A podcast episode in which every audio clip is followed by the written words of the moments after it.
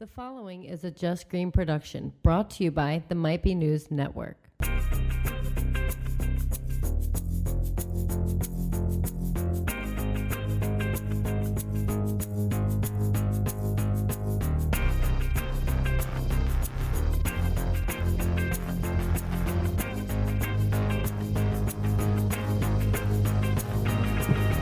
What's up, everybody? Welcome back to Might Be Brews, episode 66, the podcast where we explore the people, places, and brews of the craft beer world. My name is John. With me, as always, Mr. Steve. How you doing today?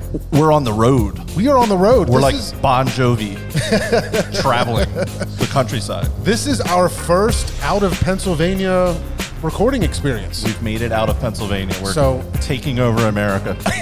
one state at a time. We are coming to you live from beautiful Rehoboth Beach, Delaware. We are on site at Thompson Island Brewing Company. We are here with Jimmy. How you doing, Jimmy? I'm doing fantastic, man. How you guys doing? I'm doing great. Thank you so much for being here. Nick, how you doing? We're here with Nick as well. I'm doing real good. Awesome. Thank you guys so much um, for hanging out. This is uh, we're, I'm really excited. I, I kind of started to tell you guys earlier that uh, I've been frequenting frequent frequent. How do you, what's the word I'm looking for? Frequenting. Yeah, frequenting Delaware. I don't know why I had such a hard time with that. Me neither.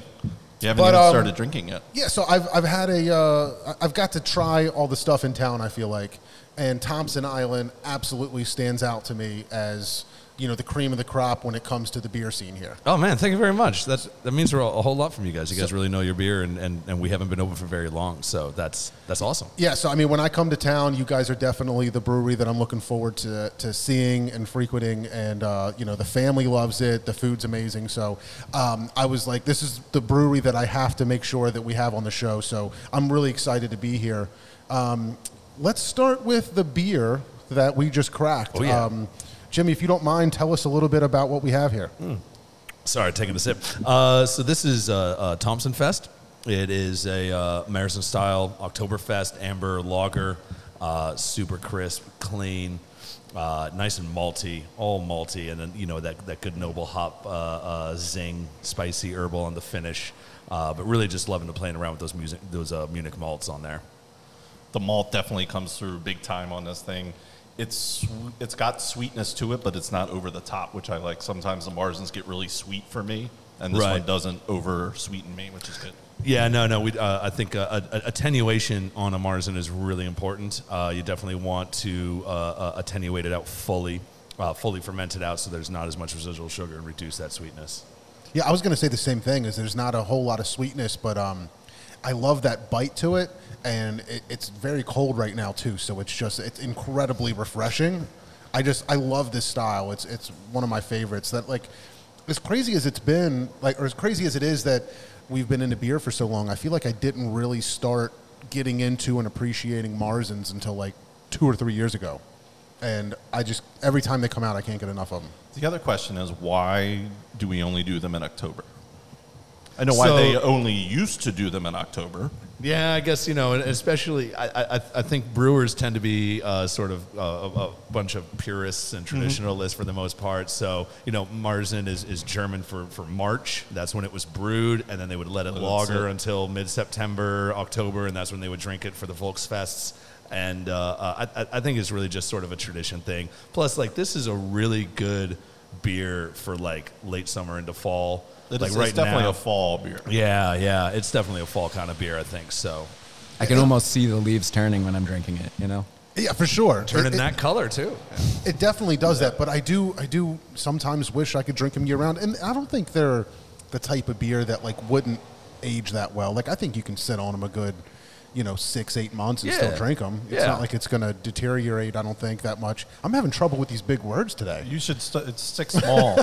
Don't go for these ten cent words. Yeah, I don't know what my problem is. I'm I'm trying to talk bigger than my brain can handle. But um, since it's the first time we're having you guys on the show, we got we have to ask you guys the question of the gateway craft beer. So what that means is think back to that moment where you had your first craft beer that really, you know, changed your mind the way you thought about beer. Can can you remember what beer it was and, and maybe when it was? Uh, it's a long time ago. uh, let me think. You having trouble with that one? No, no. I mean, Nick, if you can remember yours, jump right Yeah, ahead. I'll, Go go, for it, Nick. I'll Yeah. go first. Yeah, so um, I'm from Delaware. I'm from Newark, um, and then I was going to school out in California. And the husband of one of the professors that I worked for, this was when I was um, in graduate school, he worked at a brewery, and he worked at Santa Monica Brew Works. And at the time, I, you know, I liked drinking beer, but I didn't really know anything about it. Sure. Yeah. So he kind of, I, you know, I enjoyed speaking to him about it, and he tried to convince me that there was more to it. And I remember going to the grocery store, just uh, the grocery store down the street from my apartment, and they, they sell beer there at the grocery store. And uh, I looked at all the various names. I didn't know any of them, uh, but I saw uh, Dogfish Head, right? And I knew that name because I'm from here. And, you know, not to talk to, about our immediate competition right down the road, but um, I, you know, I saw Dogfish Head. I saw a bright green can and looked fun. And it was their uh, black lime and salt uh, sour. I don't remember names. I'm really bad with it. SeaQuench. Yeah. Sequential. And I remember drinking it and thinking, this is a beer? And just thinking about like all the crazy flavors that was going on. And from there, you know, I just tried as many different things as I could. And, Well, yeah. SeaQuench hasn't been out that long, right? Isn't I mean, how long ago was this? I'm not that old. Um, so, uh, uh, yeah, this this story is only like two years ago. okay, yeah, yeah, that Yeah. makes sense. Yeah. So. Yeah, that that's that's insane. Um, it's just crazy because usually, I, I you know the answer we get is like uh, Sierra Nevada Pale Ale. yeah, pale ale or something like that, because it was back in you know 1992 or something when uh, when they had it. You know what I mean? But uh, but that's it. I don't know. I'm just blown away. I'm I was surprised. not That's the first time that somebody was like, "Oh, it's a beer that was just you know came out for the first time you know five years ago maybe," and that was your gateway. So, but that's awesome because I love that beer. That's like, a I- great beer. It really is. yeah, I, I have. I usually just like kind of keep a handful of them in the fridge all summer because eventually somebody's going to get into them. Yeah. Yeah. Definitely. I always wonder what it's like growing up in the beer market now versus even 10, 13 years ago, i- which is when I kind of started getting into it right around 2010. I could go to my Wegmans and make it through the selection in a couple trips. You know, if I got a mixed six pack in a couple weeks, I've tried everything. And now it would take me a year and a half with the different selection out there. The the selection is so much more vast today than it was even 13 years ago. I can't imagine yeah. coming up in it now. Absolutely.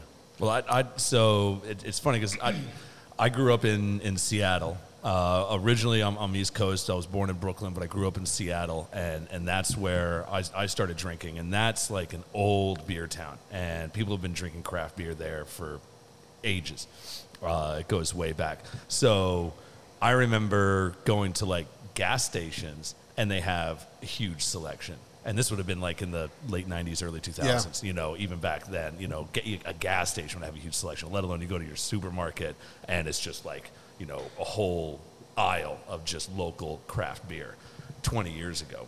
Wow. Yeah, yeah, it was.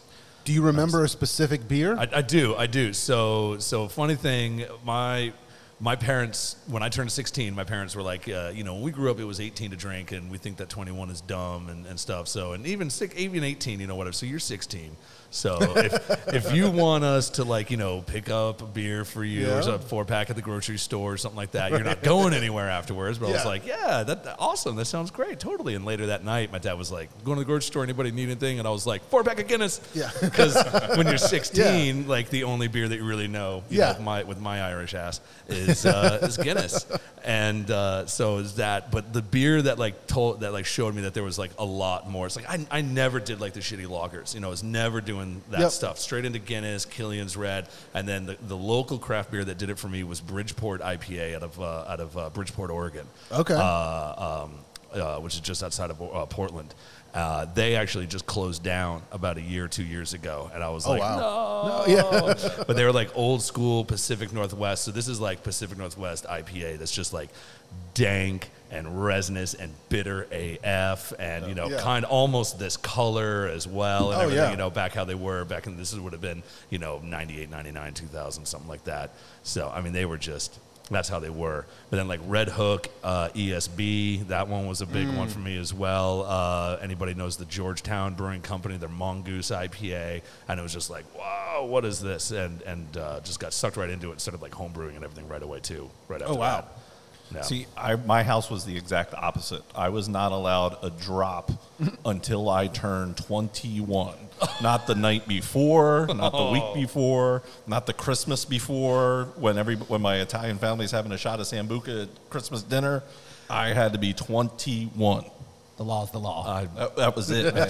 well, I mean, I don't think you're missing out with the Sambuca on much, but but uh, uh, but in all honesty, that was a family. Like our whole family, they get the little chocolate shot glasses and pour Oh, sambuca yeah. at the start of dinner. And, but it, so it was more like I felt like I wasn't a part of the family because everybody everybody's taking this drink. But once I was Poor- poor 21, Steve is sitting in the corner on his Once- own. yeah. si- I would I sat at the kids table until I was like 27. Pain in my ass. I had, to, I had to kill off like three ants to get up there. It's so funny. Everybody had the kids' table growing up, especially Thanksgiving coming up. You know what I Oh, mean? yeah. That was definitely the thing. Um, so I kind of want to talk about this place a little bit because um, I, I think we, we said it's been around for a couple years. Yeah, we just had our second anniversary. Yeah, so- uh, a couple weeks ago. Tell us, um, maybe tell us your, your work background that led you here, and then you know, let, us start with that, and then and then go into like opening this place. All right, so like I said, I grew up in Seattle, and uh, pretty quick, pretty young, right away, I, I got into home brewing. I was living with my older brother at, at the time, and he was trying to do some home brews. And, and sorry, Alex, they were garbage, but he knows they were garbage. Uh, but I got interested, and I was like, "Can I like try this? Because I think I maybe know what you were doing wrong." And he's like, "Yeah, what? Yeah." So I started it up, and, and just like hooked me, just like art, and and I was just into it. Yeah. And was doing home brews for like you know once or twice a month at least for a few years and pretty quickly just started developing my own recipes and just like diving headfirst into it and reading all these books. Uh, and it was actually um, uh, my girlfriend marguerite love you marguerite uh, uh, we're still together. It was her idea to like go back to college and get a degree in something and, and like maybe brewing would be the thing. And we I was looking around, and this was in 2006, and there wasn't anything in the States that was like full on degree. You had UC Davis, you had Siebel, Okay. uh, some of these programs would do certificates or short programs, but nothing that was like an actual degree. So we started looking over in Europe, uh, and I uh, found Heriot-Watt University in Edinburgh, Scotland, that has uh, undergraduate, postgraduate, master's, PhD in fermentation sciences, brewing, distilling, all the whole works. They've Oh, been doing it for like 150, 200 years, pretty prestigious. Yeah. So I was like, all right, I'll apply to this and see what happens, and ended up getting in. So we moved to Scotland. Uh, I got a degree in brewing and distilling uh, at Heriot-Watt University there. Um, during my uh, summer between junior and senior year, I had to do an internship. Uh, I got hooked up with what was then Scottish and Newcastle, you know, like Newkie Brown Oh, yeah, Ale. yeah, yeah. Uh, they also owned a couple of Scottish brands like McEwen's, which is an old school Scottish beer brand, and a few other ones. Um, they had this huge, massive industrial brewery in Manchester, in northern England. So I worked there for a summer on a couple of key projects, and then when I graduated, they hired me back on as a brewing shift manager, as one of their as, to Okay, run one of their four shifts. So I was there for about three years in a big. 16 we did like three and a half million barrels a year um, 85% of which is Foster's. And the other and the other 15% was Kronenbourg, which is not half bad, but Okay. Foster's is we, no. learned learned a lot, you know, there, but Yeah, also sure. learned a lot about what goes into making these horrible beers. Um, But the thing about that kind of stuff is you got to learn consistency. yeah, I I mean, I, am talking like John. I try and say a word that's more than two syllables. I can't say.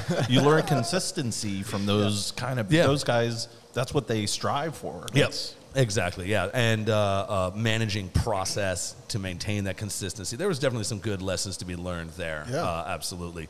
But then uh, it was it was it was time to come back home to the states. We were over there for like seven years, uh, and it was time to come back. So I got really lucky, and I was looking around and ended up landing on my feet and uh, uh, with a gig uh, with the Brooklyn Brewery. I was the production manager with the Brooklyn Brewery for about four years uh, out of their Brooklyn facility uh, right after they f- uh, they were just finishing up this big expansion project, and it was that was a lot of fun. So I had desk right next to Garrett Oliver, uh, who is the man, uh, and just like I probably learned more from him than I did in the four years at Heriot-Watt getting a degree. You know, learned a lot about about recipe development, about the industry, and, and what a brewery could be like within your community and everything like that. Yeah. Which, which ultimately is got what got me really interested in, in, in the things that, that we do here. Uh, after leaving Brooklyn, um, I was uh, uh, with the Cape May Brewery in Cape May, New Jersey for about three years as the director of brewing operations. We did a huge amount of growth in the time that I was with them. It was, it was, it was crazy. It was a lot of fun, though. It was New Jersey's got a great booming scene. Uh, they make great beer. Uh, yeah, that was cool. But um, I really wanted to try like a very small brew pub model. I've always done production breweries that are Yep. looking to grow and everything. And I wanted to do something that was a little bit smaller, smaller crew, smaller facility, pair with food, have the kitchen there. I wanted that whole aspect. Um, and so started looking around and when I found SoDel Concepts opening up Thompson Island, I was like, this is this is fantastic. This is exactly what I want because these guys are great. SoDel's a great company. Yeah. Lots of community uh, charity work that we do here and everything. So this was just uh, a no-brainer for me, and I, and I love it. You know, much smaller facility. It's great. Yeah, right. Yeah, That's yeah. awesome. Yeah. So, Nick, I'll ask you, what's your uh, your your beer history? Well, Or, uh, uh, your your brewing history? yeah, it's about eight months long. Um, A little bit different, huh? Yeah. So uh, I, I so I was uh, at UCLA getting my uh, PhD in organic chemistry, and right about two years in, uh, the COVID pandemic happened, right? Yep. And uh, everything, you know, became like it was what was already hard for me became even harder, and and- Sure. and I decided that you know pushing through for that that five year degree was just too much for me. Yep. Um, and I could see down the line what things would be like because it was just going to be more of the same. And, and I decided it just wasn't for me. Um, and so at the same time, I had, I had, like I said, started talking to the, uh, this friend um, who was a husband of, of the professor, Hi Dom. Um, and he, uh, you know, he instilled in me some some uh, some craft brewing love, and so when I came back to Delaware, because that's uh, where my family is, I wanted to be closer to my family. I started looking around, and I saw a position here, and I was really interested in, like Jimmy said, a, a small facility, right? Because I felt like that since I didn't have any experience or anything like that, a place where I would get to do all of it, right? Where I would get to do as varied, uh, you know, stuff as I could would be at a smaller place. And so I, I came and I interviewed and it went well, I guess. And so now I'm here. What's it been like um, learning the industry and, and learning brewing, you know, at, at this scale? Yeah, yeah. Um, it, it's been uh, very fun. Uh, it was a lot of work, a lot of work the first couple months, learning it all. I, I really feel like um, it was kind of like you, you hit the, you like, you know, you, you come in and you're like, oh, what are we going to do today? And it's just like, oh, you're, you're learning as many different things as you can, as quick as you can. And I, th- I you know, I've always thought myself a, a quick learner. So um, I think I, I did an okay job. But uh, yeah, definitely those first co- couple of months were um, stressful. Yeah, uh, I just believe learning it. is you did great, Nick. yeah, You're thanks. doing fantastic, man. Thanks, Jimmy. Couldn't have asked um, Yeah. Um, so, I mean, it's really cool to see what goes on, you know, making the something that I had, you know, fairly recently started enjoying. Um, and yeah, and I'm still learning, right? It's only been eight months, so I'm trying to suck up as much as I can into my brain like a sponge. And Sure. yeah, that's where I'm at. It's got to be a pretty rewarding feeling, I think, that like when you see everybody here having a good time, drinking your beers, posting about them online, you know, um, maybe even seeing people with cans out on the beach or something like that. Like, you know, knowing that you guys put the work into it and people are out there just enjoying it, like, it's got to be really cool. That, I mean, that's like the, the number one thing. That's the main reason why I keep coming back. You know, Yeah. I, I like brewing. You know, production brewing is you know uh, like like Nick was saying, it's it, it's a pretty hard job. There's a lot going on. Uh, you get you get pretty busy. You get in the weeds a lot and everything. But uh, I've known brewers who like burned out and left the industry and stuff. And actually, a few of them come back because they just like miss that. That that's mainly what I miss making something and seeing other people enjoy it. That's Yeah. like the number one thing about it. I believe it. Yeah, that kind of production stuff is almost faceless. Like where you, right where we saw you sitting at, you open the door and you can see a bar full of people actually enjoying your products instead of just watching it leave on a truck. Yeah, yeah, absolutely. right. You want to uh, crack the next one? Um, yeah. Let's do. Let's go with that one. But um, why don't you talk about what it was like opening this place? Like, so you know, people can always tell us about what it's like working for a brewery, brewing beer, stuff like that. But what about actually helping open a place and and making sure, like, I don't know what, what went into it, the equipment, um, you know, that that kind of planning and things. Yeah, it was uh, uh, it was crazy. I've done some I've done expansion projects before at, at Brooklyn and at Cape May. Uh, did you know worked on uh, um, you know getting in new tanks to expand our production, new equipment, things like that. But building one from scratch from the ground up uh, uh, was even even tougher. I think even more work, obviously. luckily, when when I came on a lot of the equipment that we have here and the setup and the design had already been done. So we're, we're lucky. We have a very close relationship with uh, Tröegs Brewing Company. Uh, John Trogner, the co-founder and brewmaster. Oh, yeah? Yeah, so he actually has a place down here. Uh, and he's very good friends with Scott Kammerer, who's the president of SoDel Concepts. So Tröegs actually consulted with us on building this facility because we consulted with them on their kitchen up in Hershey when they Yeah. built that. So we asked them like, "Hey, you guys, we're going to build a brew pub. You guys want to consult with us on this?" And they were like, "Well, we've never done consulting before, but sure, you know, Yeah. yeah, this, this, this sounds like a lot of fun. It'd be great." So they introduced us to BrauKon. Uh, who built our brew house? Great Bavarian manufacturer. QTS, who did all of our fermenters. Uh, they're fantastic. Uh, out of Michigan or Minnesota, I always forget which one. one of those Great Lakes states. This is I almost see it, Was that Wisconsin. Wisconsin? Wisconsin. ah, it's always Almost the it, yeah. always the one I forget. Uh, so um, the the equipment had already been selected, Mm-hmm. uh, which was great because I start reading. You know the the detailed description of this brew house, and immediately sent uh, my boss Matt an email. I was like, "This thing is like the Lamborghini of brew houses. Yeah, this right? thing is crazy. It's all manual, but it's very flexible, uh, and and we can make uh, any kind of style on it with with the greatest of ease. It's a fantastic brew house. I love it. It's so intuitive. Uh, I think I figured out how to brew on it enough to brew in like maybe 15 minutes. With 15 years of experience behind me Sure. on that, but um, It's taking me a little bit longer. it's all right. It's all right. You get you're, you're, you're, you're, it's fantastic. Uh, so it also like this this whole building we built from the ground up, but we couldn't really wait for everything before you know beer takes a while to make. So like brewing while it's still a construction site is also Yeah, kind of interesting. sure, yeah.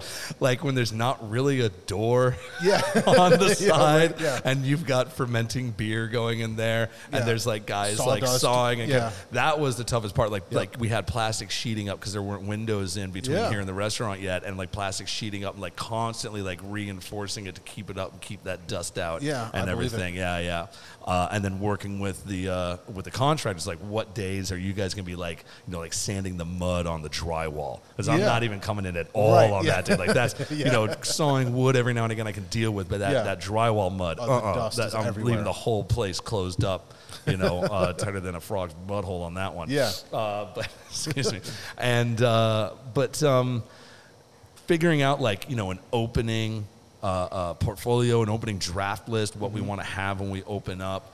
Uh, there were, I think we dumped one batch of beer that uh, we weren't quite happy with. I think actually batch number zero two got dumped down the drain because we weren't quite happy with that. So I had to like, okay, let's let's get another one of those going. It was actually our flagship IPA. Yep. Uh, it wasn't up to snuff. So, you know, dialing in recipes and everything was actually a lot of fun uh, at the end of the day. Things like that, you know, it was me and uh, uh, another brewer who used to work for us, Drew. Hope you're doing good, Drew.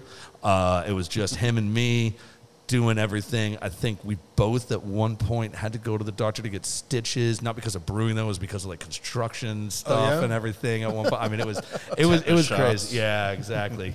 Uh, it was it was it was crazy. It was a whirlwind. But then when the whole place was done and we opened up, we were just like, wow, just like totally blown away. And this is it was it was worth every minute of you know brewing on a construction site. Yeah, well, I mean, look, look, think about you know, however you perceive where you are now compared to that. I mean, it's got to be a pretty cool feeling that you helped put all this together, and you guys are as, as successful as you are. I mean, just the idea of like you know knowing what we put together, uh, putting this place together, like like just like that that sense of pride and that sense of ownership.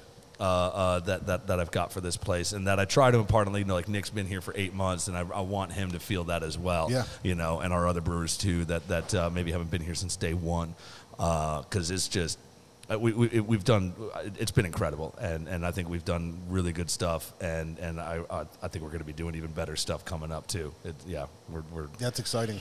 So I, I feel like I have like this weird, unfair bias towards breweries that I feel like are really a restaurant that they're like maybe we can throw in like a brew house and like you know we'll, we'll figure this out and, and we can call ourselves a brewery. You know what I mean? Because I feel like sometimes you can almost see through that when you're when you're there and you're drinking the beer and there's like a lager, a red ale, a brown ale, and a stout, and like that, you know, maybe an IPA, and that's it. I'm like, you know, that's like the same beers that like I don't know. So I, I, f- I feel like there's an unfair bias that you, that I end up giving to some of these places, and I'm, I'm like really happy to hear every like the actual history and background to everything going on here, so that if anybody were to think that for some reason, they know that like this is an actual brewery with incredibly experienced people that like put a lot of care and attention into the beer that aren't even associated necessarily with anything going on in the kitchen.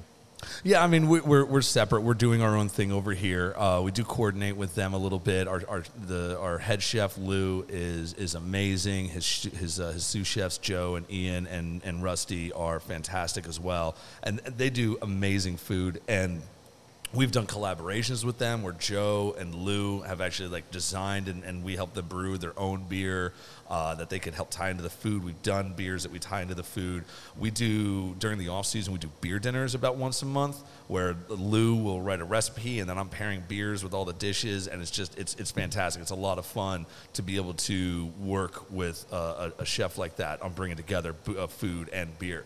So like our, our, our, our one of our core beliefs here at SoDel Concepts is uh, um, uh, beautiful simple food.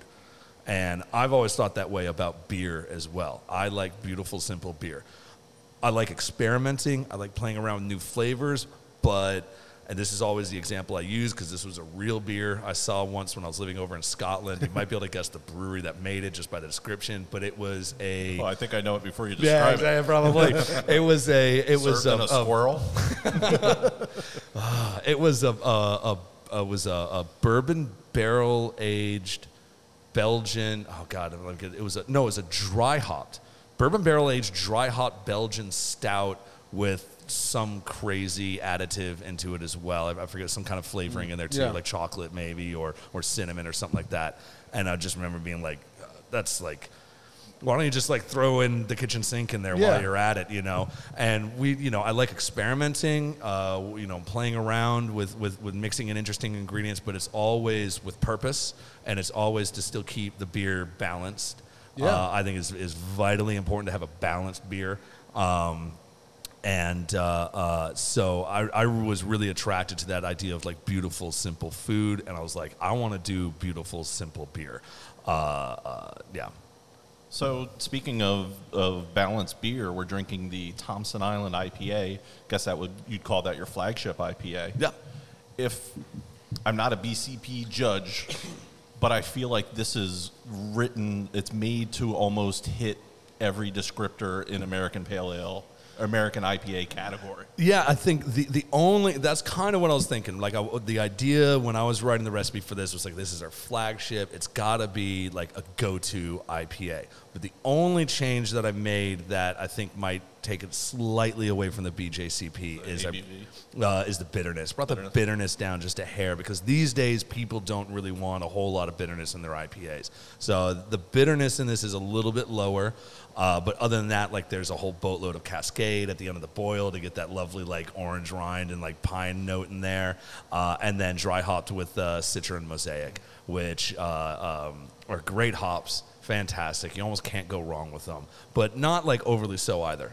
Your uh, No. your boy down here does not remember the IBU battles of was that like 20, Oh, 2012 ish? Yeah, around then, yeah. The, uh, palate Who was it? Somebody can't said they can't had like a 900 IBU Yeah. beer, and we were like, "Eh, okay, yeah. This beer was just so bitter you could just like peel the enamel off your teeth. It was like uh, remember when you're a kid and your mom like has to crush up the aspirin pill in a spoonful of water to get you to eat it. It's just so bitter that quinine. It, it was like that. It was insane. Yeah. So dialing that back a little bit, you know, uh, especially in this area, you know, I started looking around. And it's like, wow, it's hazy, hazy, hazy, hazy, hazy, hazy, hazy. It's just all hazy IPAs, and I was like, all right, I don't want to necessarily do that for our flagship, but bring a little bit of that into this beer, a little bit of that. I, yeah. I think that's a perfect description, is because it's got that look of, you know, the West Coast a little bit, but it's, um, but it, you know, and it, it's not, it's not hazy, it's not incredibly juicy, but it's got tons of citrus. And you're right, it's, it's, it's so, a little bit softer, not as bitter as something that you might consider like a traditional West Coast, which Yeah. makes it just incredibly easy on the palate and incredibly drinkable. yeah. I, mean, love this beer. you- I mean, I've gotten four packs of this. Who knows how many weekends? Like I come down here and I'm just Thanks, like, man. that's the go-to IPA. That's what I. That was the whole idea. Is like this is just gonna be. I don't want to like show off. This isn't gonna be. Oh, this isn't gonna be our show off IPA. This isn't gonna be something that like people go like, wow, I've never had anything like that before. I want it to be like, you know what? I can always have that. I'm gonna have like four packs in my fridge all the time. That that's what I wanted. So, so that kind of leads me into one of the things that I wanted to ask you guys about. You know, I my family vacations down in Ocean City. We we drive through here. We usually stop here on the way in and sometimes on the way out. There's a was a brewery down there that I'll won't name that's not there anymore. You might be able to figure it out. Um, that we were super excited when it oh this oh we're gonna have a brewery right down the street from our condo. We can walk over there. And my brother and I went there, and it was you walked in, and the merchandise section it was like you were walking through a Disney uh, Disney World theme shop, right? Food, uh, cheesesteak, egg rolls, all kinds of food. Great. Oh, that's good food, all right? You tried a beer, and it was horrible. I could not tell that their IPA was an IPA. I, I was like, what is this? I don't even know what this is. But so that leads me to here. How do you approach being in, I'll call it a touristy area? How do you approach that? Do you say, I'm making my beer and I'm making my beer and they're going to come in and they're going to like it or they're not going to like it? Do you say, well, I'm going to set up maybe these two beers that are a little bit more accessible to somebody that's not as experienced as a craft beer drinker? How do you play that, that card? Oh, I, I think like one one of the great things because you know I, I sort of learned some lessons when I was over at Cape May because Cape May is also a tourist town, and one of the things that I learned is uh, over there is um, when you're in a tourist town, you have new people coming in every week. Uh, and so I was thinking about that, like you know, uh, we could almost every week it's going to be some, it's a whole new group of people because people come down for a week What and a then they go back crazy home. thing to think about. I didn't really think about it that way, but like, you know, we if if I can think about breweries at home, there's a lot of regulars. There's a lot of people that come back all the time. You know, and, and a lot of the same people probably revisiting. You know what I mean? Every couple weeks, every three weeks. Yeah. But I mean, around here in in a beach town.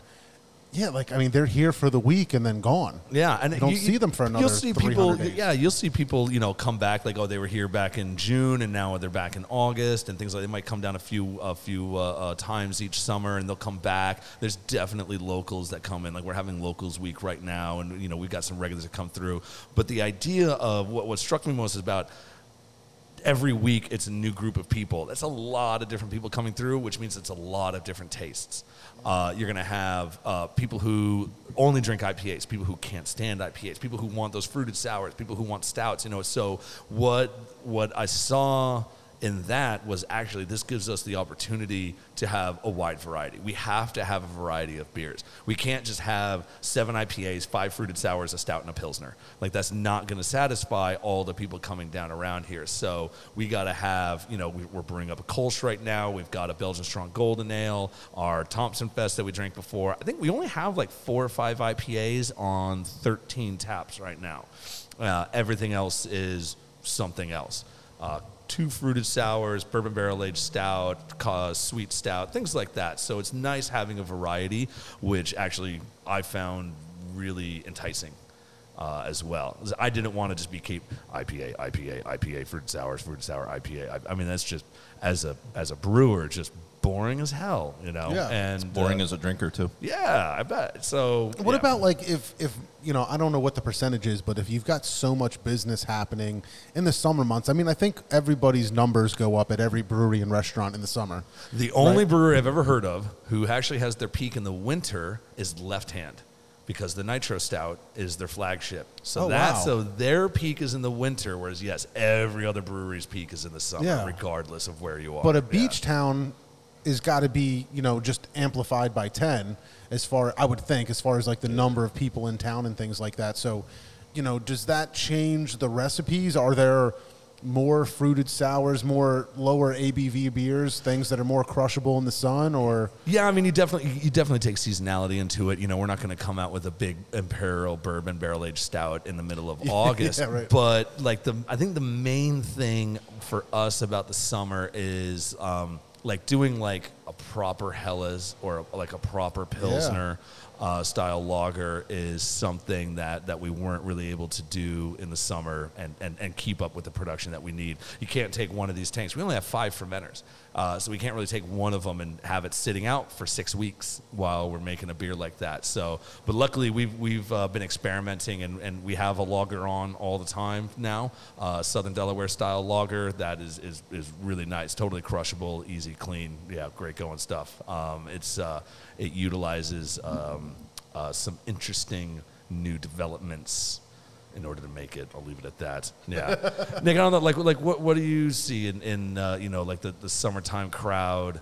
Do you uh, have you noticed like you know difference? Because sometimes it, to me it might just be like I'm not even really thinking about it. It's just like yeah, it's July now, so we're gonna be making this. Well, I, I definitely see like which which things like um, move out the door faster. You know, when I'm organizing the walk-in, I, I, I kind of get a sense for, for which things are going to stick around and and which uh, are, are are moving out. And you know, so since it's only been eight months for me, I'm every time the, the season shifts, I have to reevaluate. Right, I, I have to get used to to how people are changing. So maybe like something that I thought that we would be selling super fast is maybe going slower. Like for example, I think that um, sours, the fruited sours, uh, definitely during the summer move pretty quickly and you know kind of slows down about now. Yeah. Um, so it for me, it's it's it's uh, it's all a first. So uh, Sure. I don't know that uh, I have a sense for it yet, but uh, hopefully I will. Wh- what's your favorite style to brew? Do you, You know- have one? So, it, it, like style to brew, I'll, I'll be honest, and, and and we've said this a couple of times here. There, I you know, I never, I will never get over the smell of mashing in a stout. Yeah. Like like just that aroma, that it just permeates everything. The whole brewery smells like it. It gets into the restaurant, everybody's just like, "What is that?" And the the vapor going up the stack, you can smell it all around the block, and it's just it's so much more fragrant than any other style of beer. So like in order to brew, like the actual act of brewing, I love making stouts like just for that. Like it's just so wonderful doing those. Um, and I, I love doing, you know, we'll, we'll, we'll, we'll keep going with that, like a bourbon barrel aged stout. I love getting funky barrels, you know, something a little uh, off the beaten path. Uh, so, like last year, we got, uh, so for, we have an annual uh, bourbon barrel aged stout that we released for our anniversary called Once Around the Sun. The one that we did last year was aged in Basil Hayden's barrels which is Basil Hayden's is a really interesting whiskey because they use a little bit more rye than most other American bourbons do without getting to the level of being a rye whiskey. So that extra note of like pepper and spice uh, and, and, and like that earthy rye tone, having that come through into into the stout really intrigued me. And then the Once Around the Sun that we did for this year uh, was aged in two bourbon barrels and one European port barrel, and then we blended them back together uh, and blended. So it's like you got that bourbon note, but then like this lovely like dried dark fruit raisin sweet note from the port barrel as well. So I love taking stouts and playing around with different barrels to age them in, carbonate them up like crazy effervescent. I, yeah, and then let it age in my cabinet for another like two years as well. I saw that on the Yeah. menu and I was like, "Holy crap!" Like I I don't know, I don't know that I've heard of you know um, uh, whiskey barrel and then port barrel also. Like I don't, I don't know. I just can't think of too many times I've had that. Yeah, I, I, I mean, when this it is something sounds that I learned at. Brooklyn. You know, when I was at Brooklyn, Garrett Oliver, we were getting in mezcal barrels, we were getting in wine barrels, we were getting in uh, cognac barrels. Uh, obviously, like back then, all of the bourbon barrel aging we did was with Woodford Reserve. Uh, now that like the the Black Ops is with Four Roses, which is still a great bourbon as well. And uh, so, but like just seeing all the different flavors that you can get from barrels like that just latched on to me. That um, I lived in Scotland for four years, and my degree that I got there was in brewing and distilling. And I worked in one of the top whiskey retailers in the city, in the, in the country, uh, uh, while I was there. And I actually, I totally fell in love with whiskey, mostly Scotch. I actually almost left brewing to go into distilling instead halfway through my degree because I, I, I completely fell in love with it. But one of the interesting things about Scotch whiskey is they're not restricted on the kinds of barrels that they age the whiskey in. You know, bourbon is always in virgin white American oak; it has to be by law. Uh, but Scotch, they're usually ex-bourbon, but they'll do sherry, port, uh, uh, sauternes, all sorts of different barrels. You get these really, really cool, interesting flavors. So, like that kind of influence, like Scotch is doing these really interesting things with barrels, and I want to bring that to you know, because again, kind of like with the hazies, like oh another bourbon barrel aged stout, oh another bourbon barrel aged stout, oh another bourbon barrel aged stout. Like I want to play around with it and, and give it a little bit extra something. Let's get some Basil Hayden's. Let's get some. So let's mix a little bit of port in there as Yeah. well. Back at Cape May, we did one that was all aged in really heavily peated Scotch whiskey barrels.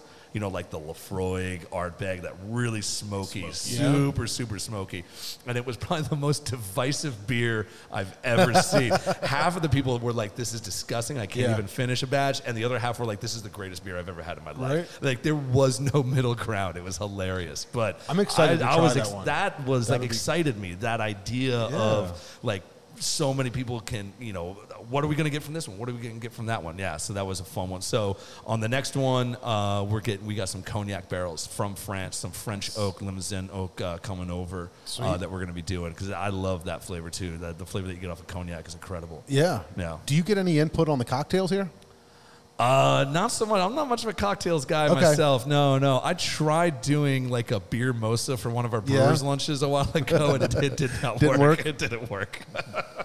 We call that the man mosa. yeah, no, it wasn't. What about the guest drafts? Because I, you know, I think that's um, somewhat unique. I, I see that sometimes in some breweries, but you've got some guest drafts, and uh, I was really impressed that you guys have like a nice cellar list also. Oh yeah, so so that cellar list is uh, uh, we were really like trying like we want to make sure that it's not just like you know American style craft beer. So we've got this cellar list that's got like uh, Tripel Karmeliet. We've got some Oude Geuze on there, Drie Fonteinen, uh, but also like some Allagash and Three Brothers or Three Floyds, uh, and like a whole crazy list of different things uh, going on there because we also like and this is this sort of gets to like one of the things that that that Garrett Oliver taught me is that like breweries can be a, a, a place for the community. And that's one of the reasons why I want to try brew pub because I think in particular a brew pub can definitely be like a community center. And if we want it to be like a place where the community can go and relax we also want it to place, be a place where the community can go and celebrate and sometimes that might require something a little bit more special from from abroad. And and uh, uh, so let's let's get something like that going on. Uh, guest drafts as well. You know there's some other great breweries that are doing some really really cool things around here. And maybe we don't have the capability to do it. Like i can't do barrel aged sours you know, we're just Sure. not set up for doing something like that. So let's get some of you know cool things like that in here, and and, and still have that variety for Yep. the huge amount of people that are coming to the area. Man, that's that's so crazy. Like uh, just the the idea that there are so many. It's it's it's nice that you guys are taking that approach to be here for all those different tastes that might be walking through the door that have such varying um, interest in styles or whatever they want that you guys can cater to any of it. I think it's really really neat that um, that you guys can do that, and that there, there, there's so many people that I don't know. It's, it's just crazy to me that like there's to have that um, that approach. I guess. So I don't know. I think that's really neat. I saw your your buddy um, Tröegs on here. Yeah. Like a Grand Cru on there Yeah, yeah. on the barrel on the on the bottle list, but um, I completely lost track of where I was at. I was trying to show it to you. yeah. There. Oh yeah. Is it the oh the Mad Elf the Mad Elf Grand Cru? Grand Cru. Yeah, yeah, absolutely. I mean that Mad Elf that's that's a great beer. That Mad Elf is fantastic. I, I, I got to wait a year. I think Oh, you, that's, get- you that's get the you sweet get, you get the bottle and then let it sit Let for it sit another for a year. Yeah, That's yeah, my yeah. sweet spot. Right. Yep. You want to crack another one? Let's Yeah. go for What we another got? brewski. Let's do. We were gonna do this one next, right? Yep. Yeah. All right. Shoot for an hour or an hour and 20, so I think about All right. every 15 or 20 minutes. Sounds good. We'll have to crack another one. I gotta wash out my glass here. Yeah. Which one is this? This is uh, so. This is Delaware Devil. Uh, it's a Belgian strong golden ale. Uh, you know the whole Belgian thing with calling things after devils and, and stuff like that and, and whatnot. The Red Devil soccer team, right? Yeah, yeah. Well, you got their uh, soccer team. Uh, Duvel. Their football team. Sorry, did I offend anybody? No, yeah, not at all. It's called soccer. You know, you know what? Ah, no, I'm not gonna say that. Go ahead. We're we can. No, we can't edit. I'm, I'm just messing with you. I'm just gonna get you in trouble. Yeah. Um, Yep. thank you. So, What about um? So I think about what this town might have been like. Uh, I, I don't know, maybe 10, 15 years ago, and I imagine everybody had all the macro options available, and then um, Dogfish Head, right? Like just everybody probably had something on like a Dogfish Head 60 Minute or whatever, and uh, I'm really curious to know, like you know, maybe from the Cape May side, maybe you saw some of the changes happening on on that side of the bay, where um, you know the craft beer. Um, you know whatever you want to call it the growth was happening in these beach towns and and people are more and more into craft beer how is it um you know how, how do you get your claim or, or get your share of the market with uh, with all the other options that are out there I, uh, I mean, Nick, do you know more about what it was like here 10, 15 years ago? I mean, 10, 15 years ago, I was not drinking beer. were not But uh, I definitely, I mean, I know that when I came here, you know, we used to vacation here when I was a kid, and uh, it definitely did not look like it does now. It has uh, kind of grown, I feel, exponentially. I honestly, you know, I hadn't been here in maybe like six or seven years. Um, when the when I came here, you know, just a year ago, and I was blown away at, at how much larger the town had become, and, and all the, the kind of like, um, you know, the how much the community had kind of grown. It's it's it's insane to me. So I, I'm assuming, you know, I don't know. I'm assuming that's also happened with beer. Um, I, like I said, wasn't drinking 15 years Yeah, ago, sure. but uh, uh, yeah, that's my guess. Well, I think like like uh, one of the things that I've noticed around here is, is that um, uh, like on like on a good day, like when I'm driving down or driving home or something like that, all all the breweries are packed. All the breweries in the area are Yeah. packed. You know, there's there's enough people here to uh, uh, to sustain it. So I think it might have been more like back then, it, it was it was a beer desert, and now we're finally like we got like a nice little oasis uh, in, in Delaware here down here because there's some great beer that's being made down here. You know, Dewey down the road and Revelation like pretty much across the street,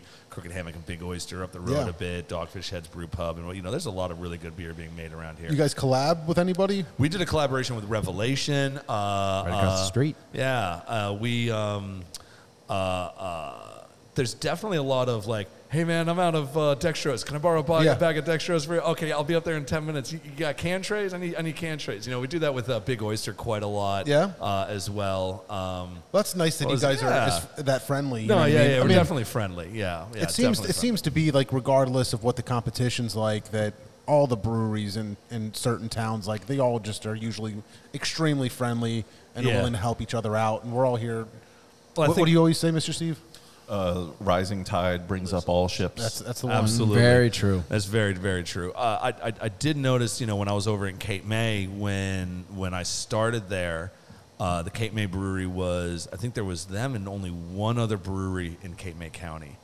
Uh, and now there's kind of a dead spot. yeah, and now there's like years. like seven or 8 uh, and they're and they're doing really good. Uh, and you know, everybody's got their own little niche. You know, either the area that they're in or the size they that they are, or something like that. And and what I wanted to do with here, and and and the the the it was it was clear that the feeling was mutual uh, with uh, the guys you know who were who were designing this place you know and, and hired me is that whether like oh we do this kind of beer or we do you know we our place is like this and caters to that blah blah blah those are all just just gimmicks and at the end of the day are not going to sustain you what's going to sustain us is making better beer than everybody else. That's what's going to sustain us. We got, you know, so looking at the technical aspect of beer, making technically uh, proficient beer, consistent beer. Consistency isn't just from brand to brand, you know, every batch of IPA, but a, a consistent quality across all brands uh, and everything is is something that we really strive for here. And just and, and our, our main goal is we're going to make better beer than everybody else. Yeah, I think about somebody like Dewey, where um, you know, no, no knock to them, but when I think about them, I imagine, you know, they're super cloudy, soft, hazy IPAs and their sours. And, and, that, and, and that's just, you know, when I think of them, those are the two styles that come into mind. And Thompson Island to me, I feel like is, you know, a million options, like just all good beer. Like there's like everything there. Like just like every style is good. You know what I mean? And and maybe I just don't have enough Dewey experience to know for sure that they've got a bunch of other solid stuff on the menu. But I, I guess it's kind of neat that the way you just said that is like when I think of them, I kind of put them into these two categories. And when I think about you guys, it's like there's a whole pleth- plethora. Did I go th- with the fucking words? Why? That one was a good one, though. I think you did well. You, I did you, all right. You doubted yourself halfway through. I did. Yeah. I did. Saw through that. I shot myself down, but uh, you, you get what I'm saying. Yeah, no, th- thanks, man. And, and and like I said, like that's that that's intentional. We want we want a variety of styles on to, to satisfy all palates, and and uh, and also like as as as brewers, one of the things that I've gotten to do here that I haven't really gotten to do at, at previous breweries that I've done uh, that I've been at is is is playing around with different styles that maybe aren't like too crazy popular. Like we did a Dunkelweiss a few months ago. I mean, when was the last time somebody that you saw somebody brew up a Dunkelweiss? And it was it was a lot of fun. Uh, we had a blast with it. Um, we've done. We have right now. We have fermenting. Uh, we're doing a Kolsch. Uh, like a proper Kolsch. We're not going to dry hop it or something like that. There's some really good dry hop Kolsches out there, but this is like, no, I want like a traditional German Kolsch. Um, we did, it was funny. We went to Germany a few weeks ago Oh, yeah? to inspect, because we're opening up another brew house, another brew pub Oh, uh, right. down in Ocean View. And so we were over in Germany to ins- inspect the equipment there and, and talk with the guys. And we, uh, uh, BrauKon also owns a brewery in Bavaria as well in the same Okay. facility. I mean, imagine being a brewer where there's a brewery manufacturer literally on the other side of the wall, and they have the best toys. But so we were saying we we want to do a, col- a, a collaboration. And what would you guys want to do? And without hesitating, they were like, "We want to do a New England IPA." And I was like, "Really? you guys want to do? Are, is that even going to Yeah. sell in Germany? Like, as far as I'm concerned, you guys are still just like Pilsner, Helles, Hefeweizen, Dunkel. That's all. No other beers exist. And uh, How do they know what New England is?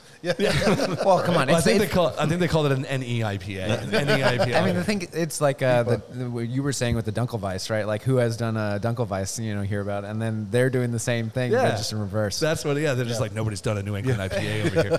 We, we, we did like freak them out though because we were like we, we came up with a recipe ahead of time and picked which hops we were thinking of doing for the dry hopping. Yeah. But when we got there, we would do a rubbing and figure out exactly what ratio and and exactly how much. So I did the math ahead of time, thinking, okay, we do usually X amount of pounds per barrel for a beer like this. Let's convert that to kilograms per hectoliter because that's how they do it in Germany Right. and, and everything. So converted it all through, and I was like, well, so I'm figuring we're going to need about uh, uh, somewhere between 1 to 1.5 kilograms per hectoliter, closer to like the 1.2 range, somewhere in there. That's about three pounds per barrel. And they were like, so we're doing a 20 hectoliter batch. So I was like, yeah, so like just over 20 kilos is what we would need. And they were like on the side, just like, Do we have do we have that many hops? so we normally the most we've ever put into a dry hop is three kilograms total. you want to do twenty kilograms? I was like, yeah, you guys, you guys said this is what you want to do, right? This is what we're this is what we're doing.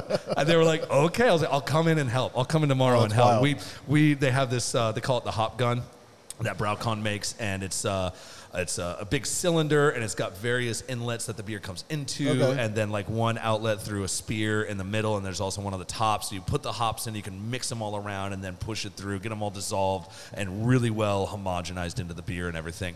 Uh, and we jammed that thing up like four different times. we really pushed it. Oh, but that's when wild. they come to commission Ocean View, we're going to brew up a Doppelbock. Uh, which again is like not so like I think like Troegenator is probably like one of the few doppelbocks that Yeah. you see like at least in this area, let alone anywhere in the U.S. So like just cool styles like oh, and this will be you know we're looking like early spring, perfect time to do a doppelbock. Great, awesome. So you know these like odd styles that you don't really see around. You know we get the opportunity to do that, and that's just it's, it's a lot of fun. We're finally for the first time in my career we're gonna maybe do decoction mash. Oh my god, Yeah, right? Never done a Use that valve. Yeah, the nameless valve. So speaking of styles you don't see a lot of, we are drinking the Belgian Golden Ale. Yeah, uh, this is yeah Delaware Devils. So I I love Belgian ales. When we were in Germany, we also spent a couple of days in Brussels, uh, drinking a lot of Belgians, no, mostly Trappist and sours. Visited uh, Brasserie Cantillon. I love Belgian beers, um, and one of the things that I love about Belgian ales is it's kind of a bit of a no-brainer. It's like just gives fuel for the yeast to do its thing. You know, the malt is kind of secondary. The hops are kind of secondary. It's really like find that yeast strain that you want and give it the right conditions to do what it to do what it's going to do because it's just so expressive. Uh, so this is I like using the Belgian Ardennes strain. Um, I don't know what other names that goes under. It's the uh, it's the Le Chouffe strain. Uh, so a lot of breweries use it, but it's got I think a, a better balance between the like the flowery and stone fruit esters and that clovey spicy phenol to where that phenol isn't quite so overpowering. Also, no acetaldehyde. You, you don't ever get any of that green apple flavor with the Ardennes. Very very little. Uh, like at the start of fermentation, but by the time you're ready to to, to rack it off, that stuff is gone uh, ages ago. I'm not So a that's huge helpful as well. Belgian guy. Um, I, was, I just I was going to say that. Yeah, so like a lot of times the Belgian yeasts, like I'm just usually out right away. I I can totally drink this beer, and I think like what you were just saying, even though it's way over my head, as far as the technical things going on with the brewing, um, it it kind of makes sense to me because I feel like it's not as funky.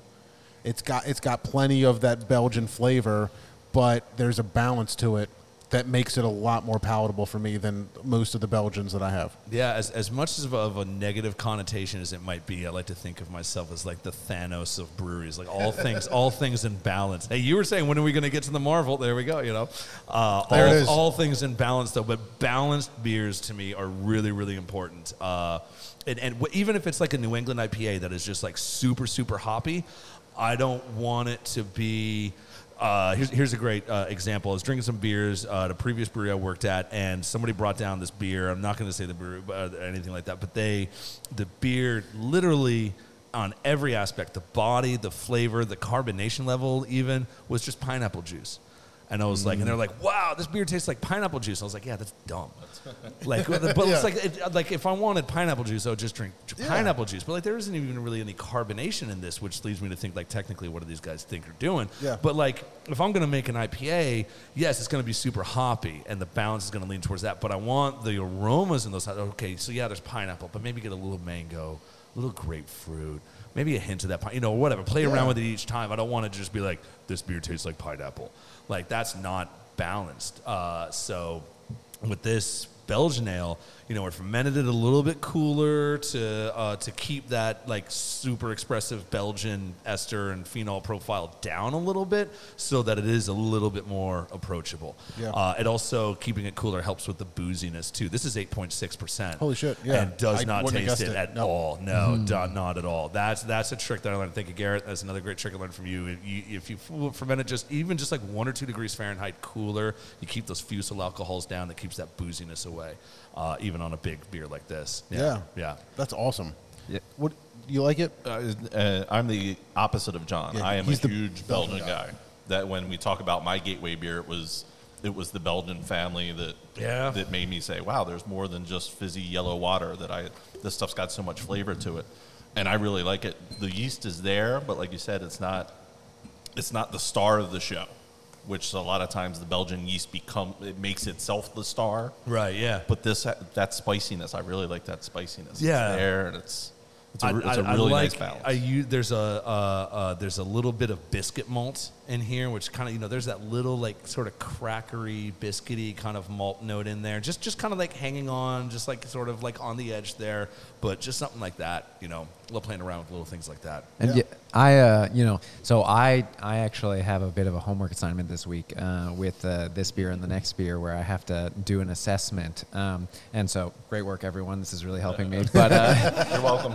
uh, but I, I did want to, you know, maybe practice and say that for me, what I really love about this beer is that at, it has kind of a transition, right? Where at, at the beginning, it's very bright and refreshing. And then afterwards you're you're left with that spiciness that you can, and you can kind of just like see oh wow that's kind of cool you know and maybe that would make people want to try more Belgian beers you know what I mean it's like you drink it and at first it's just this nice light refreshing beer and then you're left with this kind of spiciness afterwards that that makes you think wow this is actually kind of fun this is kind of tasty Yeah. The quads is what got me. yeah Belgian quads is what what pushed me into the pool, into the deep end. I I had uh, um, after you were 21 of course yeah, of course. There was uh, uh, the neighborhood I was living in in Seattle, Ballard. Uh, there was this bar there, and I'm not sure if it's there anymore. Seattle's really changed in the last like 15, 17 years or whatever, how long ago I left. And um, but called Brouwer's, all Belgian ales, nothing but 30 taps and 300 bottles in the back, all Belgian ales. Uh, some like not from Belgium, but all Belgian style. You know, Yeah. so like lots of you know Chimay and uh, uh, uh, Drie Fonteinen and like you know the, the usual La Chouffe and all that stuff. But then also like Unibroue out of Montreal, a lot of Allagash as well, New Belgium back then when they were like doing like a lot of Belgian Yep. actual Belgian style ales uh, and everything. And uh, I remember going there and like, I, even even back then, I had quite a tolerance. If I was going out to the bar, I could go and probably have like six or seven full-on pints, or maybe even more, get into like you know nine, ten range before I'm like fall down drunk. Yeah. But every time I went to Brouwer's, it's like, okay, I got to be really careful because I'm only gonna be able to have three, Yeah. and then I'm gonna be on my face. Uh, so like, I got to be really careful about which three I'm gonna pick this time. a full glass of a quad will will will you'll know it. Yeah. You'll know what's going It'll on. hit you. How about distribution? What do you guys? Is there distribution going on? I mean, I know I've definitely seen you in stores. No, you haven't. No, I haven't. If you, if you have, they're doing it illegally. Okay. And that's I another thought for part sure that actually I- I'm really okay. excited. You have to come here to have it. Yeah, you have, you have to come see us. You know, come see us. Say hi to Nick. Say hi to me. Mm. Uh, say hi to, to, to, to the chefs and everything. Uh, it's a very friendly atmosphere. Uh, I really dig that. Uh, we do distribute to our other restaurants, other Okay. restaurants in the SoDel Concepts group. There are 12 others uh, between uh, Lewes, Rehoboth, Bethany, Ocean View, and Fenwick.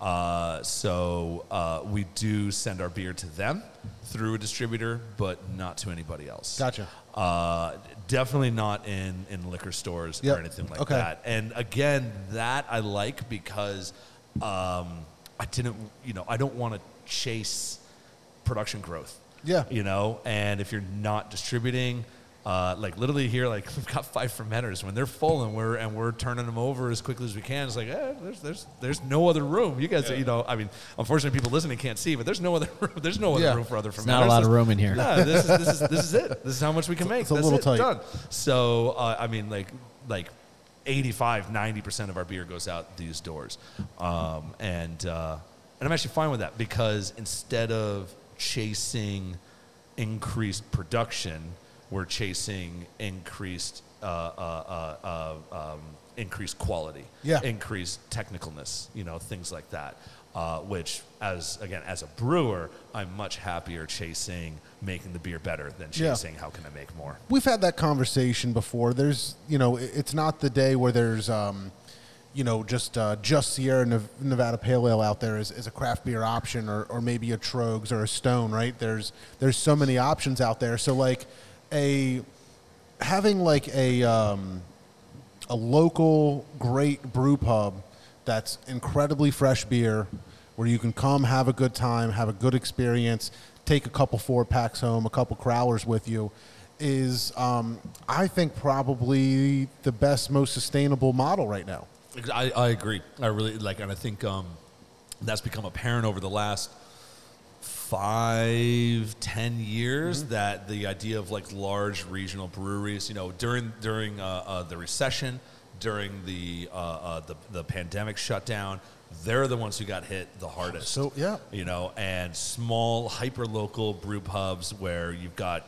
this is like not just like my town's brewery, but like my neighborhood uh, is is is really going to be the way forward. Uh, and I think freshness is a big part of it. So like our, our Thompson Island IPA, any day that you come in, I guarantee you what you're drinking is no more than two weeks old. Yeah. Like absolutely, That's You know, amazing. We're turning that we're ha- we're turning that over so quickly. I do like the new cans. The new cans are nice. Yeah, they're nice, aren't they? They Yeah. out really good. It's clean. Yeah. Very. yeah, really that's, a, that's a good word for it. It's clean. Let's uh, let's crack one more before right. we uh, we get into the toast. Ah, yes. All right. So this last one here is uh, so we've got a new series out for our like our one-off, our, our new IPAs, uh, Shop Talk. So Shop Talk, you know, everybody knows Shop Talk and what they're doing when they're on their, you know, doing talking shop and everything. So we have like restaurant Shop Talk, uh, and that's what these are. So this one is Door. Uh, that's the name of the beer. You have to say it exactly like that. Door, uh, which you'll hear probably about like a hundred times a day. If you ever work in a restaurant, you're laughing. You know exactly what I mean. I want to hear uh, uh, behind you IPA next. Oh yeah, so we, Okay. we've, got, we've got Behind. behind. behind. But so and then That's the one that I don't think that, I, I don't think we're gonna do is hot behind Corner. Which, uh, yeah, yeah, corner, heard corner. hot hot behind. I think we might leave that one alone, which is Oh, a real thing. That, yeah, Behind works. Have some courage. yeah. so so this is Door uh, and um, hazy IPA. Um, the There's an thing- exclamation mark on the There can is, yeah, just yeah. for people people listening, just so you know. That's, that's why, yeah. Not a lot of explanation points in beer titles. yeah. So what what's the fruit I'm getting right off the, the nose? Because I'm You tell not. me. It's I'm not. Um, It's funny. We were do, we were Educated. doing a tasting, uh, not of this, but of our flagship IPA, and I was like, for me, I get candied orange and Hmm. and like ripe passion fruit. Uh, not on this beer, on a different one. And there's some people. It's like I don't get orange at all. I get like tons of grapefruit and stuff. And like so, like people's people's aromas are you know can can be slightly different. I was I'm getting a little pineapple. yeah, I mean, I'm just like I'm getting Yeah. tropical fruit, but I can't like. I wish I had like the It's- the I'm- palate to say like. For oh, me, it's it's like it's it's a uh, uh, it's a blend of, of pineapple and mango, maybe a little bit of papaya in there as well. Mango is the one that really Yeah. jumps out to me. Yeah. Uh, I, I still get, and this it, it might just be my palate and the way that it works with like these sort of citrusy hops. I always get like candied orange. Yeah. uh, is I, I always get that.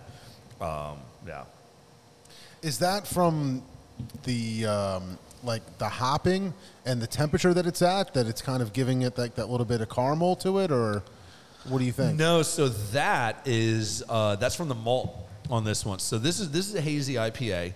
Uh, first of all, no bittering hops. The very first hop edition was in the Whirlpool, Okay. which we did pre-cooling, which is why it's so smooth. There's like no It's bitter so soft. Yeah. So so soft. There's I think uh, on the recipe uh, builder that I use, it came out at 1.7 IBUs. Okay. Uh, like literally, yeah. So in the whirlpool was this hop called Wai-iti, which comes from New Zealand. It's a beautiful hop, but it's derived from noble hops, so it only has like 2.8% alpha acid. So it's super low. And then dry hopping, you don't really pick up much bitterness from there uh, anyway. Yeah. But so it's mostly Pilsner malt, and then a fair amount of wheat, and then just a handful of honey malt which tastes like the name suggests. You know, it's got this little honey sweetness in there, and I, I put that in there. That uh, that's what I think that you're getting that slight caramel note because it helps accentuate the the, the, the the sweet notes of the hops as well. Kind of giving away all my secrets here.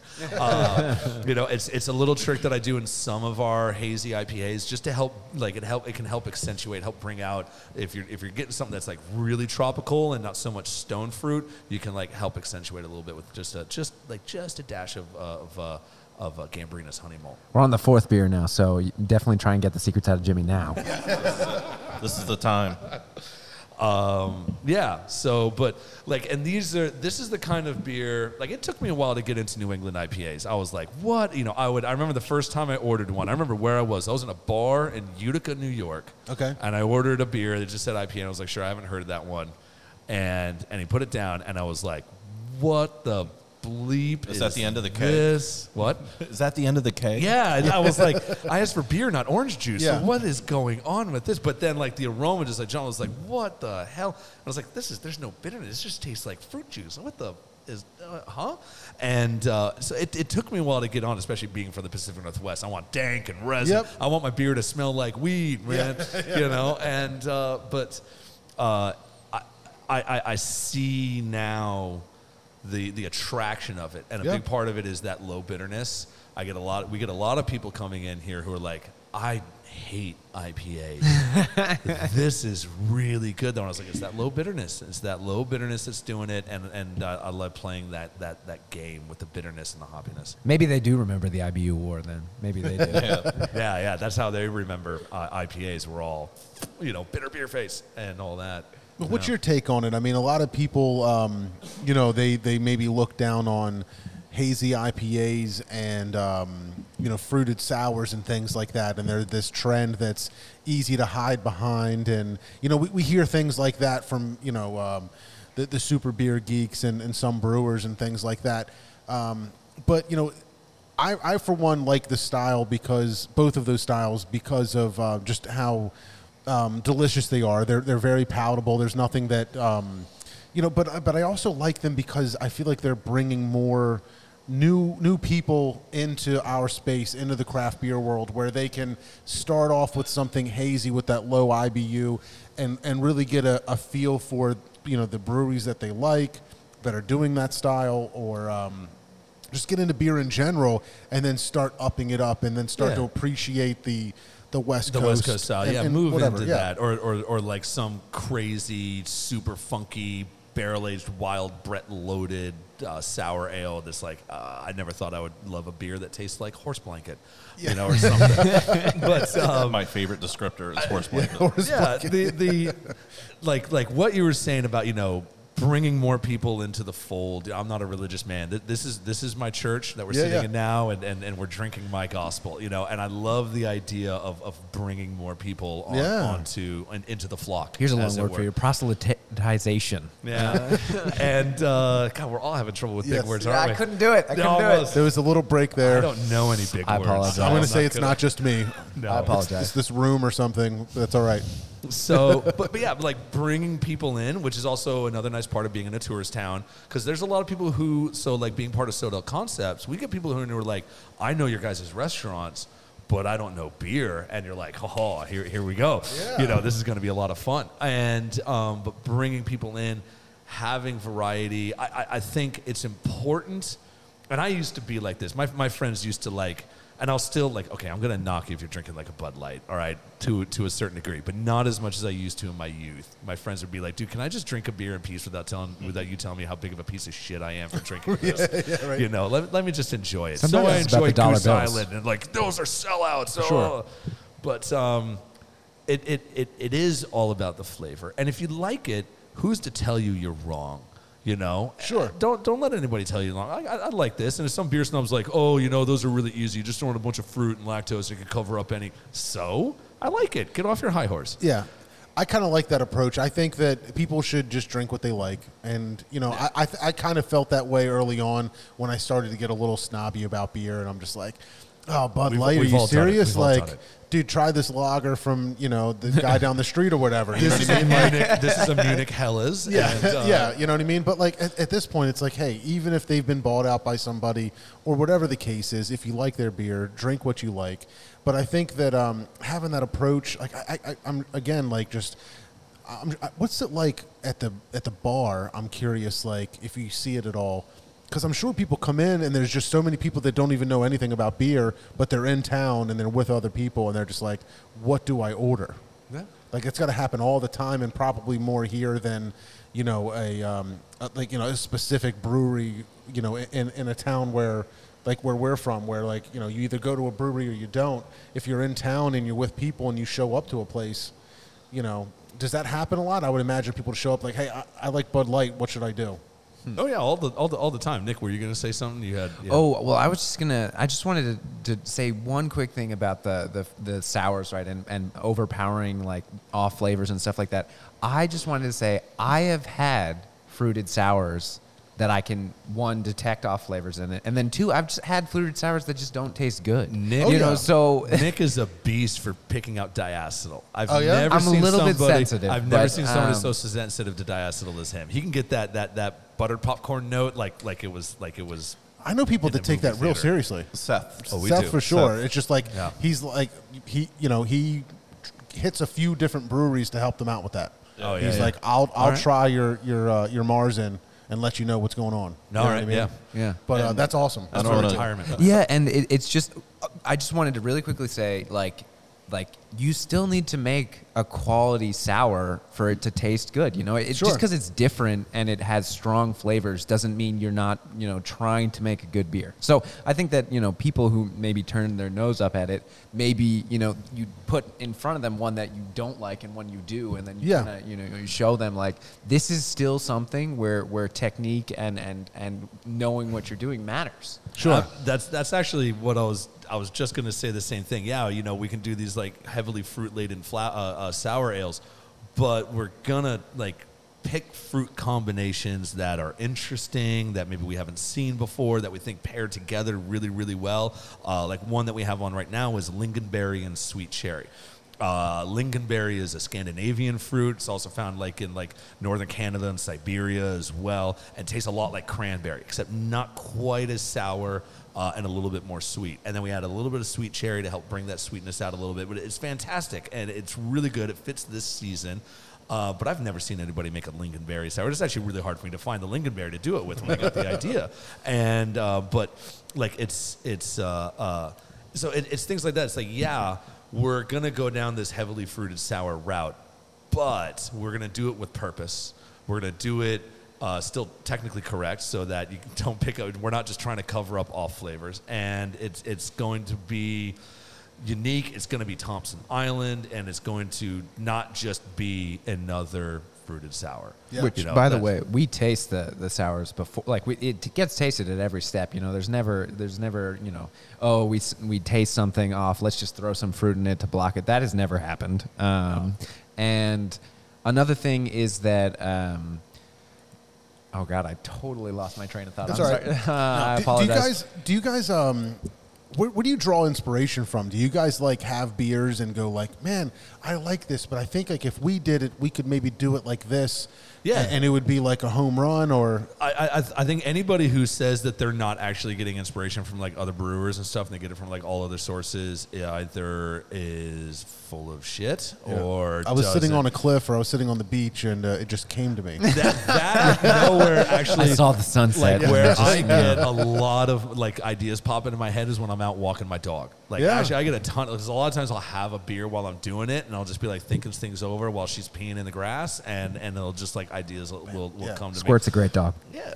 Thanks. uh, but like, I like to see it in, like in that sense, kind of like you know, if you know the story of when the Beach Boys came out with. Uh, so first of all, Beatles came out with Revolver, and that inspired Brian Wilson of the Beach Boys to do Pet, Sounds, Sounds. which is amazing. And when Paul McCartney heard Pet, Sounds, they literally went to the studio and threw everything out, and were like, "We have to start over because this has been raised." But and they came out with Sgt. Pepper's Lonely Hearts Club Band, which doesn't sound like Pet Sounds. It's still very much the Beatles, but, But the, Pet Sounds. the production value is what they changed so much. Ah, all right. But I, I just thought it was the idea of like go like we can go so much further. There's so much more open, uh, uh, they're, they're open territory that we can go into. It's wild. Uh, you know, and so I get inspiration from the cooks and like food and and like especially with like power like like like trying to combine the ideas of like uh, uh, uh, having sweet and sour balanced together actually which is something that i struggled with at, at the start of like i, I like sour sours but bringing in extra sweetness to help balance it out to make it more palatable and our, our sours like even i'll say like yeah our sours are better now um, but uh, uh, there, there's all kinds of places. We have a pastry chef with us. Drew's great. Drew is fantastic. How you doing, Drew? And and I get inspiration from him for a lot of our beers as well. Uh, it's it's it's fantastic. So I mean, all sorts of places. I think I think you can get inspiration from from almost anywhere. It depends on who you are. Yeah. Every time I look down at this menu, this Take Five candy bar cake just it just jumps out. What at is me. that? Is that a So, special? the desserts are are I will warn you decadent. We They have are we have a decadent full here. on dessert team here. If if okay, if you're listening, which and you're not a beer fan, which I don't know why you'd be listening to a beer podcast, if you're Right, not a but beer fan. possible, It's possible. just my wife. That's it. That's the my only mom, my mom will probably listen to this. We'll get her. Jamie? We have a, sh- uh, a, a, a pastry team here run by Chef Drew, uh, who is amazing. Ellie does the uh, uh, pastries for here, and she does some in, in- incredible things. She had this uh, uh, uh, uh, uh, pumpkin cream pie. It was like no, it was a, it was a pumpkin cheesecake with like Oh, I Oreo remember this. cookie I- crust. I remember you know, this. Oreo cookie crumb crust, and it was, oh, it was fantastic. shit. So she's got this Take Five candy bar cake. So it, it's the Take Five candy bar deconstructed, reconstructed into cake form, which is just great. We've done beers. Uh, we've got one beer that uh, that we've done a couple of times called Glazed and Confused, which is a Boston cream donut pastry stout. Speaking of times that the brewery smelled good, uh, that would be at the top of the list, I think. We threw uh, some of Drew's donuts into the mash. Yeah. Probably Oh about my like, good, like 20, 30 pounds of donut. Oh, wow. Uh, that he cooked up the night before into the mash. And it, and it comes through. You taste donut Oh, yeah. in, in the beer. Yeah, yeah.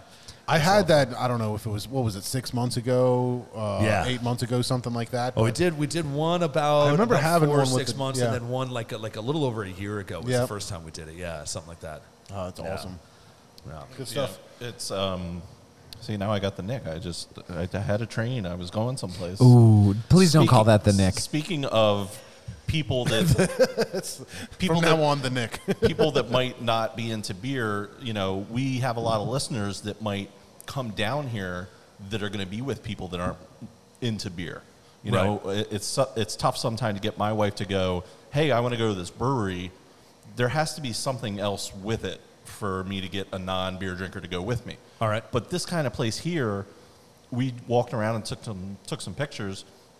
There's a great little front outdoor area. Yeah, nice little patio out Got there. your yeah. nice little patio Yep. out there. And what you can't even see when you walk in is if you keep going straight through The beer you got garden. the beer garden back there. It's beautiful back there. Oh, it's There's a amazing. fire pit. There's Fire bocce pit. ball. The two bocce ball pits is is killer. next level. I love Yeah. eating here. Yeah. Yeah. Ping A- pong. And you can. This is a s- a, spot where a beer drinker can bring his non-beer drinker family, friends, whatever, and everybody's going to be able to have a good time. They can get a glass of wine. They can get a cocktail. Yeah, we got wine, we got cocktails, we got a nice uh, liquor selection as well. We got a great whiskey and bourbon selection too. Good Great wine, food, great desserts, wine and selection. a great place to hang out. Just all the spots, the Yeah. front, the back, the middle, everything's great. The- Sometimes I'll sit at the bar and I won't even drink beer. I'll drink cocktails. I'll watch Mento make cocktails all night.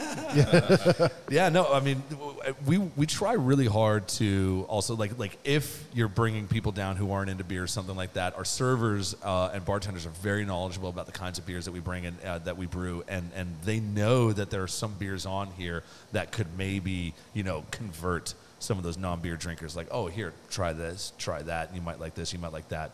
Uh, like you know like like this door with its super low bitterness Yep. and really tropical hop notes. I see a lot of people like yeah normally but this is really good. Or the fruited sours like oh this is yeah excellent because this is like it's like it's like a smoothie or something this Yeah. is really good Escapades.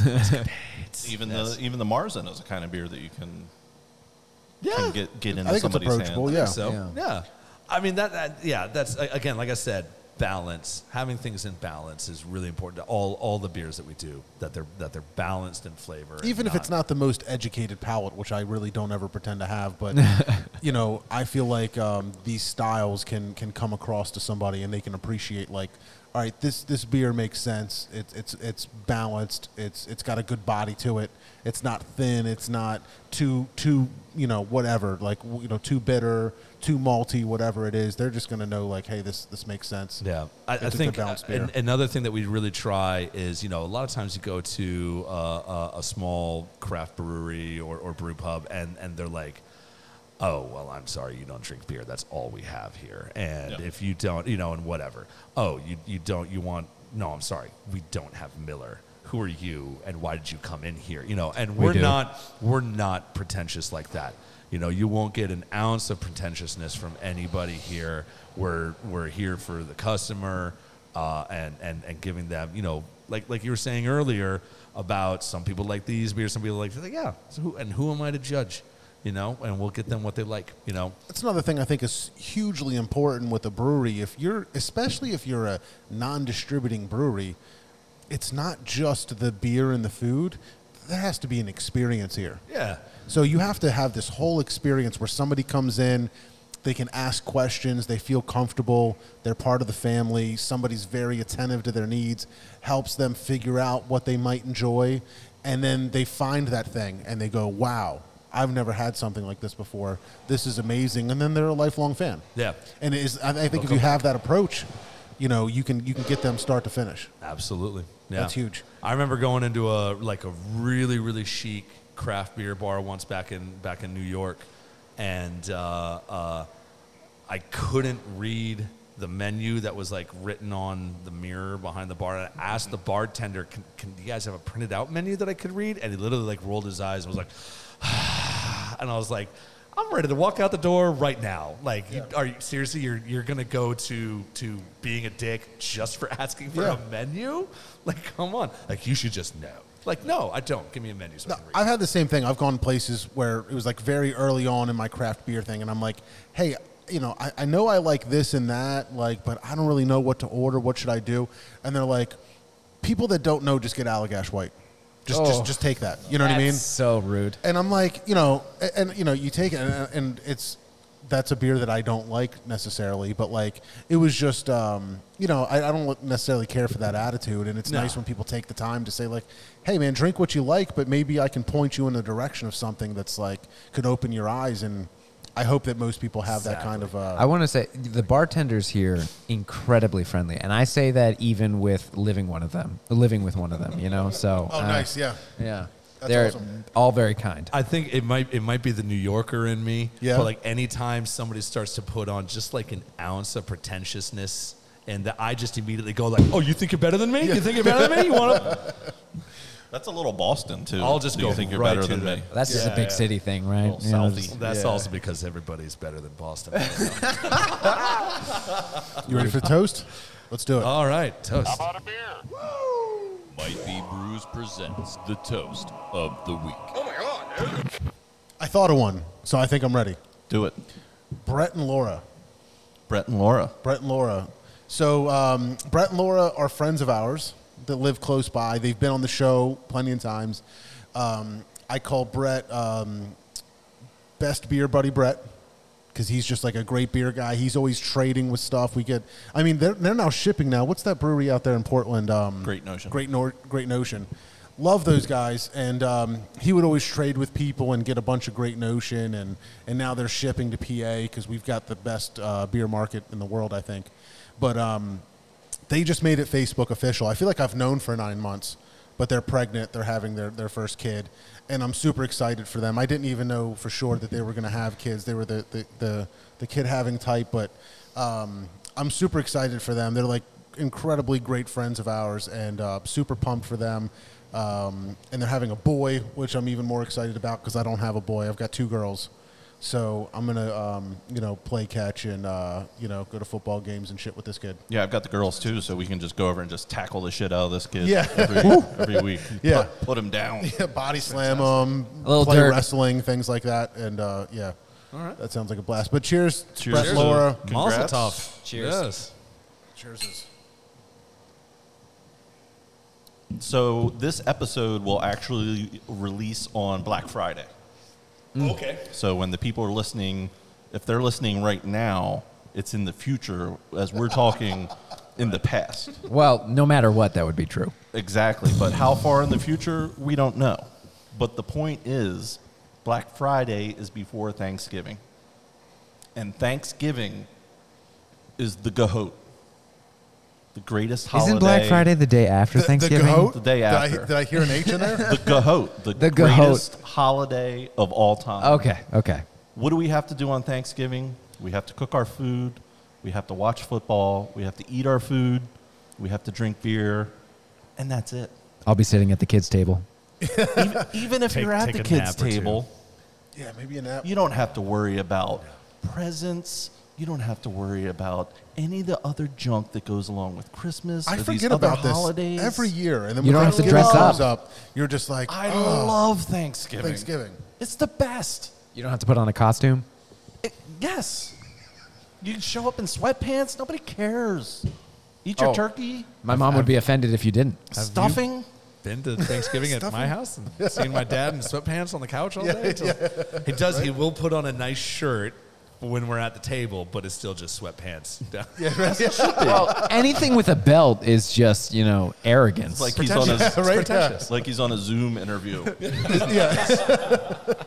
so here's to here's to the Here's Gahoot. Thanksgiving. Yeah, Thanksgiving. Gahoot. I like that. all right. Cheers, I can get behind cheers. that. I hope everyone enjoyed their turkey. I do too, and mm-hmm. my stuffing's the best. So looking forward to I stuff. gotta try it. I'm gonna be in New York. We'll see what happens. in happens. both the future and the past.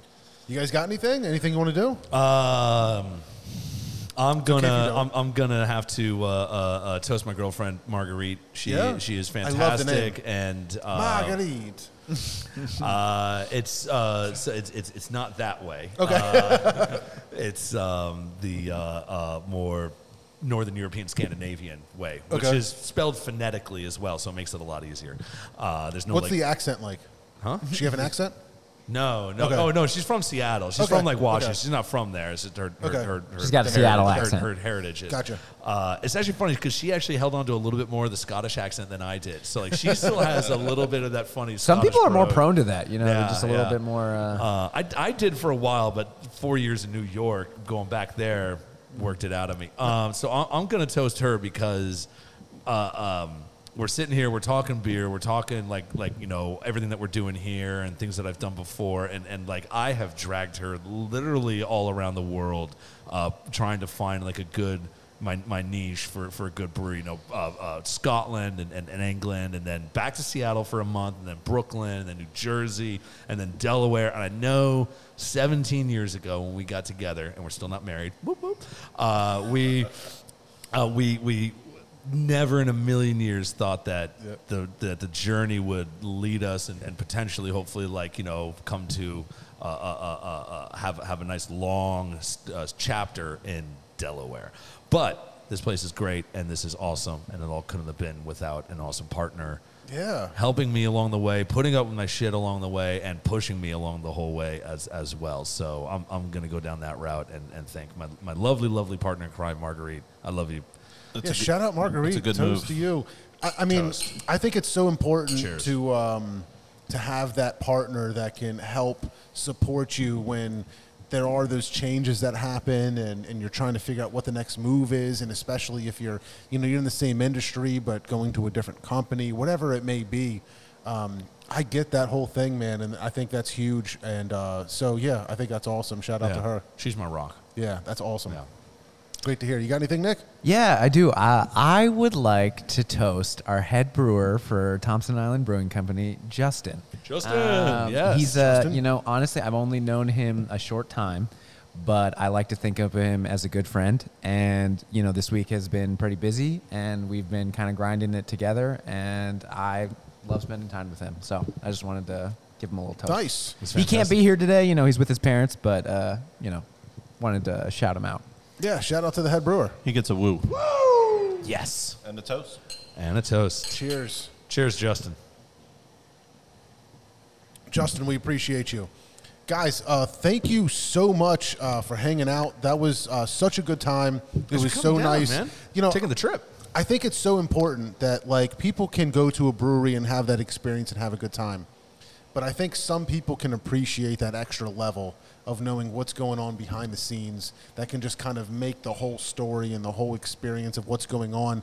They know that that the guy that's behind the beer, you know, went through was in Scotland and went to all these schools and moved around and has all this brewery experience that ended up here that's putting out these fantastic beers. I think that's such a huge part of what uh, can help people appreciate you know what they're doing and what they're drinking. So I ho- I'm hoping we end up doing that. That's kind of the goal here. Awesome. I, I, I appreciate it. I think that's that's great. But that's, I that's also just- important to me. And, and Yeah. uh, yeah.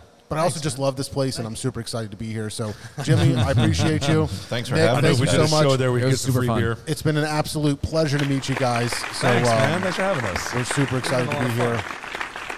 So, uh, guys, if, if you took the time to hang out with us um, online, listening to the podcast, uh, we appreciate you uh, as well. Make sure you like, follow, subscribe, all that good stuff at Might Be Brews. But um, happy Thanksgiving, happy Black Friday, all that good stuff. Uh, Christmas is going to be here before you know it. But thank you for listening, and we'll see you next time.